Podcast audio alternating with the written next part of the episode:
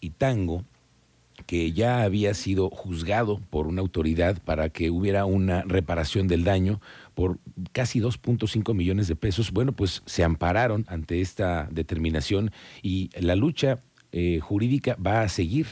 Esta tarde le doy la, bienvenida a Lelis Meléndez, ella es activista y protectora animal y está muy al pendiente también de este caso, igual que nosotros, Lenis. Te agradezco mucho que nos puedas compartir qué es lo que está pasando y porque entendemos que mañana habrá un movimiento de protesta, ¿no? ¿Cómo estás, Lenis? Buenas tardes. Hola, muy buenas tardes. Muchas gracias por el espacio. Sí, Bienvenida. así es. Fíjate que, pues, como bien lo mencionas, eh, un, el magistrado, un magistrado federal, pues, dice que es una exageración la sentencia de 10 años, cuando, pues, fue juzgado en base a las leyes, eh, y pues quiere amparar el, ahora sí que la sentencia para que sea, pues, no mayor a 5 años.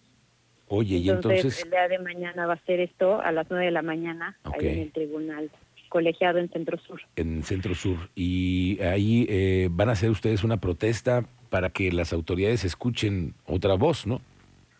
Exactamente, así es. Es nuevamente pues hacer presencia ahí para que no se desatienda el tema y que pues aunque los animales no tengan voz, pues uh muchas personas que nos interesan y que pues al final, como siempre lo digo, los que atacan animales terminan atacando personas y es la manera de, de protegernos, de evitar que, que haya tanta violencia en este país. Sí, claro, tienes razón, Lelis. Y además hay que dejar eh, un precedente sobre este caso que ha sido un, tema muy expuesto en medios, en donde hay que recordarle al auditorio y ponerlos en contexto de fue el envenenamiento de dos perros que además daban servicio, ¿no? Eso es lo, lo más hiriente todavía, que además eran perros con un entrenamiento, etcétera, pero además con esa eh, malicia para envenenarlos. Recordemos que la, pena fue de 10 años, 6 meses, y entonces hay un posible amparo, Lenis. Esa es la posibilidad. Exactamente, hay, hay una posibilidad de que pues si digan, bueno, sí es cierto, está, está exagerada la sentencia y como bien dices, precisamente eran perros rescatistas,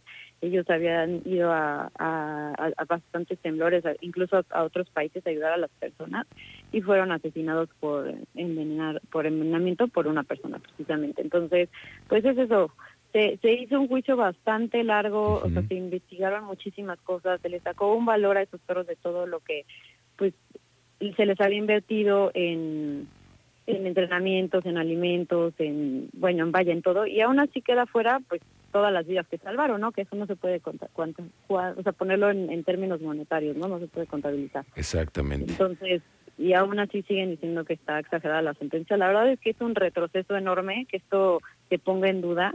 Este, creo que como bien dices ya había sido un precedente, Querétaro estaba como en alto en este en este sentido de que se, había sido una pena histórica y quieren quieren hacer lo mismo que en otros estados, o sea, poner penas que al final alcancen una fianza y terminen sin, sin ser castigadas y sin realmente marcar el precedente que esto conlleva y que nos, nos puede beneficiar a todos en tema de violencia social.